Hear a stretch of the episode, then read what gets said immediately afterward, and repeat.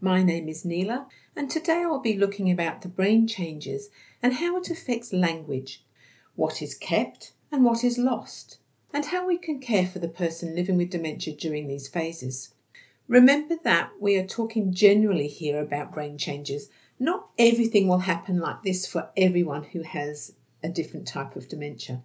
So I'll be talking about the most common and later in the series, we will talk about the different types of dementia and going into more specific details for each one. So, hearing and language are developed and retained on the left temporal lobe of the brain. That is the left hand side of our head, up by our temples. Typically, people with dementia will lose language on their left first. When looking at a picture of the brain that has had a dementia, the left temporal lobe is very much smaller. It has a lot more gaps and holes in it and is darker in colour. So there is not only less solid bits where the language is stored, but the gaps are bigger, and this means that the connections to other parts of the brain have been lost. The sections that are involved with hearing are actually okay, and there is not much difference here because dementia is not attacking hearing first, even though it might appear that they are losing their hearing is actually probably more likely to be that they're not understanding what you have said. So, because of there's no connection between the hearing and the understanding of the language. So, the person with dementia might actually say to you, What? So, you repeat in a louder volume, and this might get the response of, Why are you shouting at me? Because they've heard what you've said, they just haven't understood it. So, rather than repeat exactly what you have just said, in a louder voice, you may want to break it down into smaller sentences to give a better chance that what you're saying is understood. The language that is on the left includes vocabulary, comprehension, and speech production. So, vocabulary is the words and meaning of the words, initiating the word and finding the word. And those are the skills that are often lost first, those word finding skills. Comprehension is lost, and that is the understanding of what is being said. And the speech production is the ability to tell you something. With comprehension, it is difficult to understand things if they are too big. By this I mean things like sentences, so keep them short or break them down into small sections and get acknowledgement of understanding before going on to the next bit. Use visual clues as well, as they get a lot more understanding from watching you than from listening to you. Offer choices, as this gives a sense that they are actually still in control. And this is very important for their self esteem, as this is being attacked everywhere else. So rather than say, What would you like for breakfast? you could ask, Do you want cereal or something else? Or if it's something to do with what they're going to wear today. You could pick out two outfits and say, Would you like to wear this or this?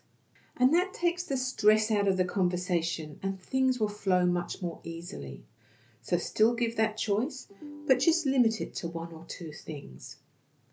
We do retain some parts of language though, and that is to do with rhythm. And that is what we retain on the right temporal lobe of our brain, which is the right side of your head. So we lose language on the left and retain rhythm on the right. we, we retain the rhythm of language, which is like a social chit chat. The rhythm of this, though, can mask that there's actually a problem. And what I mean by this is that if you met someone in the street, for instance, you could say, hello, and they'd say, hello. You could say, how are you? And they'd say, I'm fine, thanks, how are you? And you'd say, I'm fine, thanks. And then you'd go your separate ways. When you find out later that they may have dementia, you would say, Really? I was just talking to them the other day and they were fine.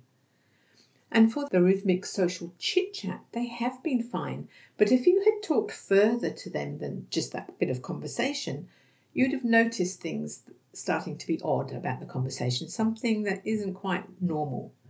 So they can mask it very easily by just staying to the social chit chat and moving on before um, having to make more conversation. So the back and forth rhythm is retained, and the content of what is being said may not make sense. In one facility that I worked at, actually, there was a delightful lady, And her husband used to come in every day and they'd go for walks around the home, most of the day actually, and they would chat to people along the way. She had the rhythm there, but she had no content. So she would mumble. She would come up and go, Oh, hey, mama. And she would smile and maybe laugh, and you'd say something back. And it could be anything as long as you kept that rhythm and the smile. So you could even be saying things like, You know that the pigs are flying high today in a pleasant tone, and you could just keep this going backwards and forwards for as long as you wanted. But she would always respond and smile. Now, I certainly wouldn't suggest that you said nonsense or some odd things to the people that you're speaking to. This is more to make the point that it's actually the rhythm, not the content of what you say, and the tone and the pitch that is really important. The other things that are attained that are on the right hand side are the modulation of speech. This is the different tone and pitch that we use.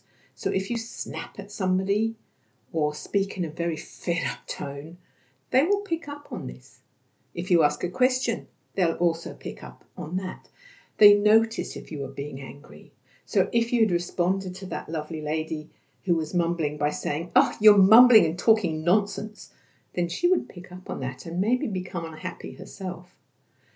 The person with dementia will watch you and hear the tone, so they are picking up on a lot of signals.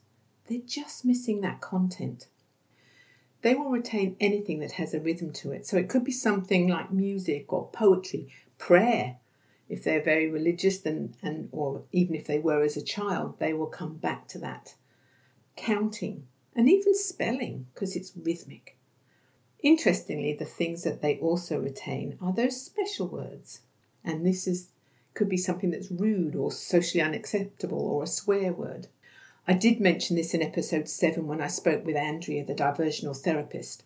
Swear words are attained, then this is because as a child they were told not to use those words. So they've kept them, they've taken out of the left hand side, which is our normal vocabulary, and put them in a very special place on the right hand side. We all keep these things in this special place on the right hand side. It's the same place where socially unacceptable things are kept, kept safe, as we really need to think about these before we say them, and usually we don't say them if we think it's going to offend somebody. But alas, this filter that tells us not to actually say anything because it's going to offend someone is missing or has been attacked by the person that's living with dementia. And they will just say whatever pops into their heads let me tell you, the person living with dementia is not meaning to offend you, and they can be very shocked if you take offence at what they have said because they are not expecting it. It's best not to say anything at this point, but maybe if they're talking to somebody else and has called them maybe fat or something else un- that's not appropriate, maybe contact them later and explain about the dementia so that you can mend those bridges that might have been broken. But I found that if you try to do it at the time and in the hearing of the person living with, with dementia, it might get very messy and things could get much, much worse. As the person progresses through the disease, these things are retained on the right. And the things like rhythm of speech can become very, very useful in how we deal with our person that is living with dementia. If the person living with dementia has trouble initiating tasks, and that's very typical, they can do the task fine, they just can't start it. So once that task is started, not a problem. So let's say this task is walking, because that's a very typical one that a person that's living with dementia will, will stand up and not move. Before we start to walk, though, we always sway to the left and put our weight on that left leg so that we can lift our right foot to step forward. Of course, that's if you always start with your right foot. If you start with your left foot, then you'll sway to the right and then lift your left foot. Then the rhythm can be used very effectively. If you stand next to that person with your arm behind their back and on the outside hip and hum a marching tune, something like When the Saints Come Marching In. Don't sing it because they'll stop and sing with you, so just hum the tune or you can just say out loud, one, two, one, two. And as you say one, swing to the left. As you say two, swing to the right. As you say one, swing to the left. Lift up your right foot, and on the two, you step forward. And you'll find that they will naturally move forward with you. Same as getting up from a chair, rocking backwards and forwards and saying one, two, three, up. They will go up with you. So, we've mentioned that dementia typically attacks the left side of the brain first, and we lose language on the left and retain the rhythm of language on the right. The wiring is also diminished, so connections from hearing to language and understanding are not there anymore. The language that we lose is vocabulary, comprehension, and speech production, and what is retained is the rhythm of language and those special words. I spoke about how we can assist our person living with dementia by offering choices this or that, and using short, simple sentences, giving visual clues to help with what you are wanting them to do because they're watching you. Not to get upset with using swear words or saying inappropriate things. Try not to get offended. And finally, how we can use rhythm to help the person to initiate tasks such as walking. I hope you found this useful and will join me next time when I'll be talking about the changing brain and touch. So, thank you for joining me. Bye for now.